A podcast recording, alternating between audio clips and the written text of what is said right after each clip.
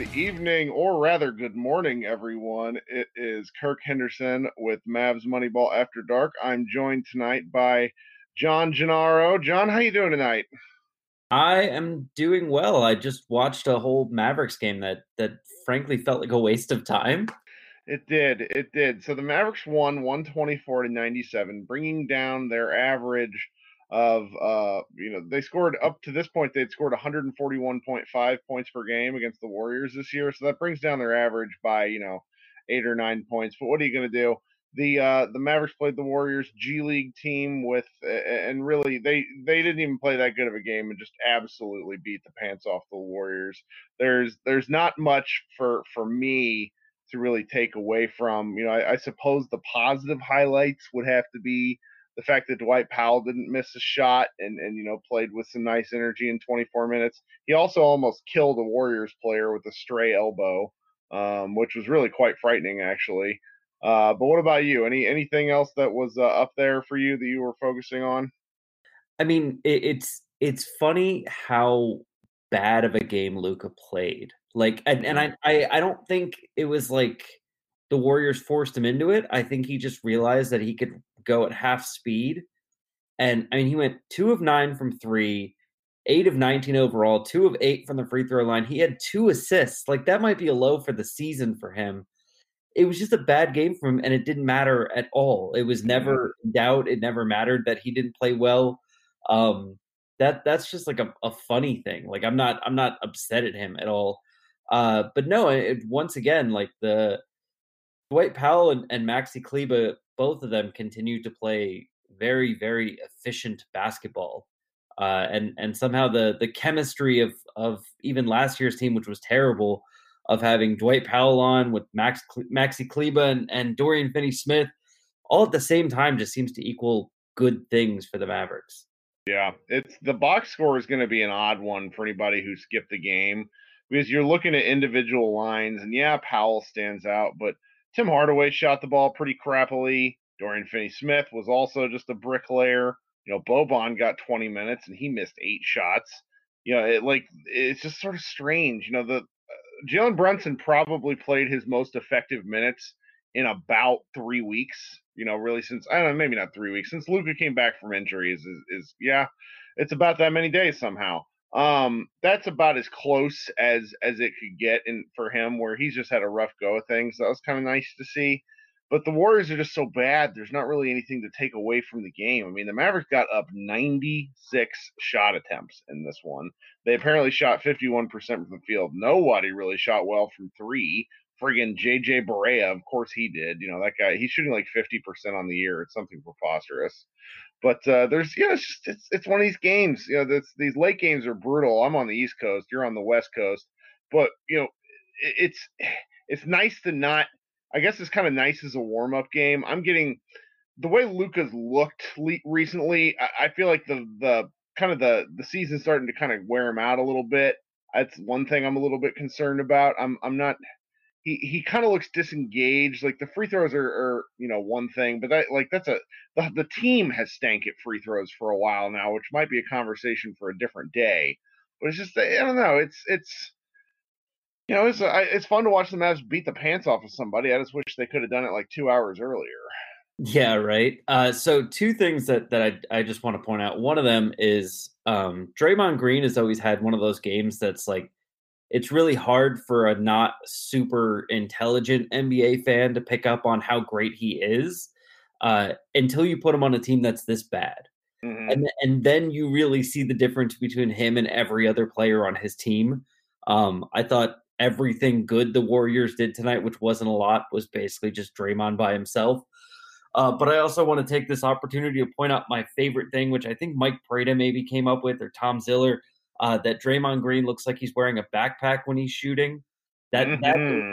that every time I watched him shoot tonight, it it looked like he was wearing a backpack, and I thought that that was hilarious. But the other thing that I wanted to float by you, I noticed this uh, a little bit in the last Mavericks game, and they did it in the first quarter of this one before going away from it. Um, but we we've kind of been talking for a couple weeks about how the Mavericks need someone else on the team who can create when when defenses decide to take Luka out of it. you know, just get the ball out of Luka's hands.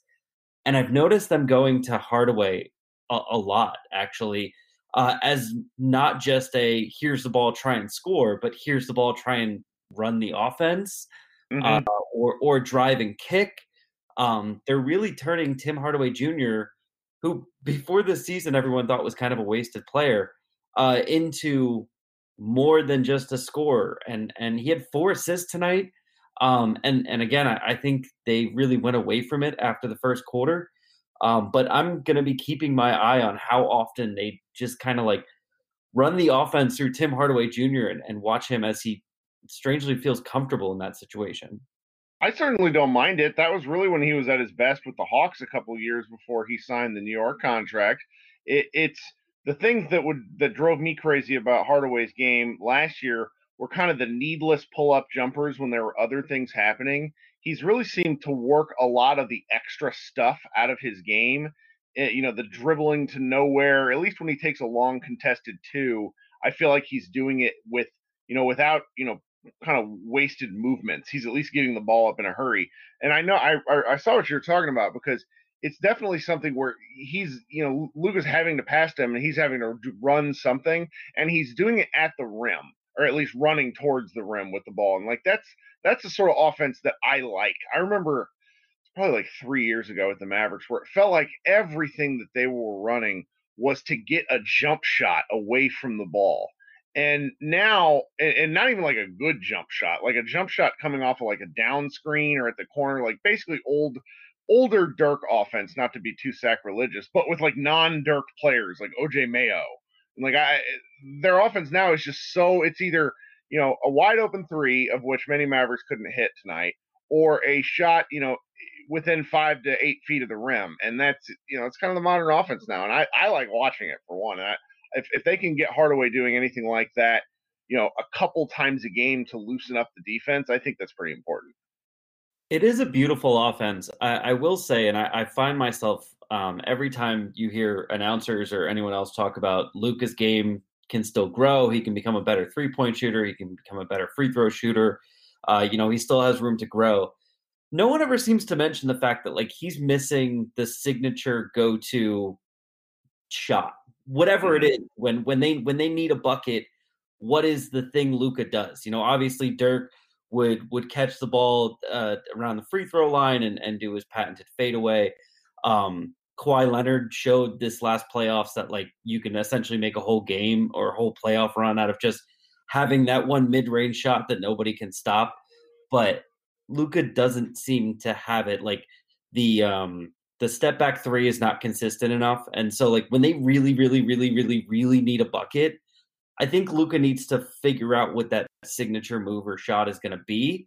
And I think that's that's really when Dirk's game took off is when he he added that. And I think that's when Luka's will too. But you know, he's 20 years old. He probably won't have that for like four more years. They did have something kind of interesting earlier in the year that teams have figured out, just basically blitzing a second guy at him, where it would be a it would be a, a screen with with uh with KP at the top and then Dwight coming from the dunker spot and he could either pass to he could either you know shoot the layup, pass to Powell, and then if all that got cut off, then his last his last look, and this is really what I meant by a signature shot, was kind of a mid post turnaround, and he got two or three of them off. A couple of them were like, like I mean, he hasn't hit one yet, but it's like a great looking shot. He also has been hit on the elbow a couple of times, and each time the last two minute report has said, "Oh well, it's an incorrect non call," which you know has kind of been the way the way things have been for Dallas. But I, I understand what you mean because his desire is to either is to take a step back, and I I'm not quite sick of the step back, but I'm kind of sick of the step back. If that makes any sense. I'm not sick of it in the flow of the game. I feel like it adds a lot, um, just because he'll hit it every now and then, and it really screws with the defense whenever he does.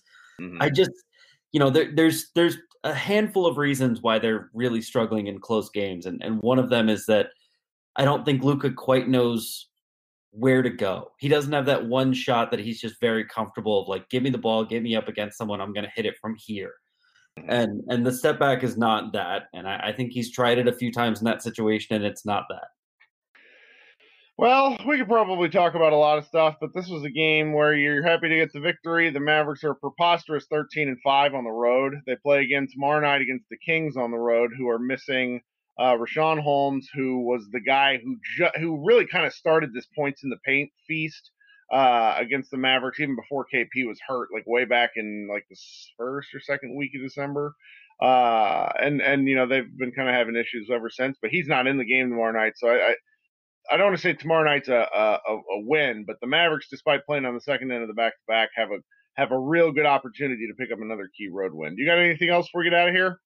Uh, just you know, have to point out about the next game that um, pretty much no one played more than 24, 25 minutes tonight, so everyone's fresh. And I think Porzingis is scheduled to come back, so um, it, it um, you know, even though it's the second half of back to back, it shouldn't look like that at all for the Mavericks. Yeah, yeah, it's gonna be it's up in the air. I will be shocked if he plays, just because I feel like they're being way too coy about this injury. But I don't like speculating on that sort of stuff. So let's hope he plays. I'm looking forward to that. That would be nice. Well, John, thanks again for joining me. This has been Kirk Henderson with the late night edition, early morning edition of Mavs Moneyball After Dark. Everybody have a good day, and we will talk to you tomorrow night.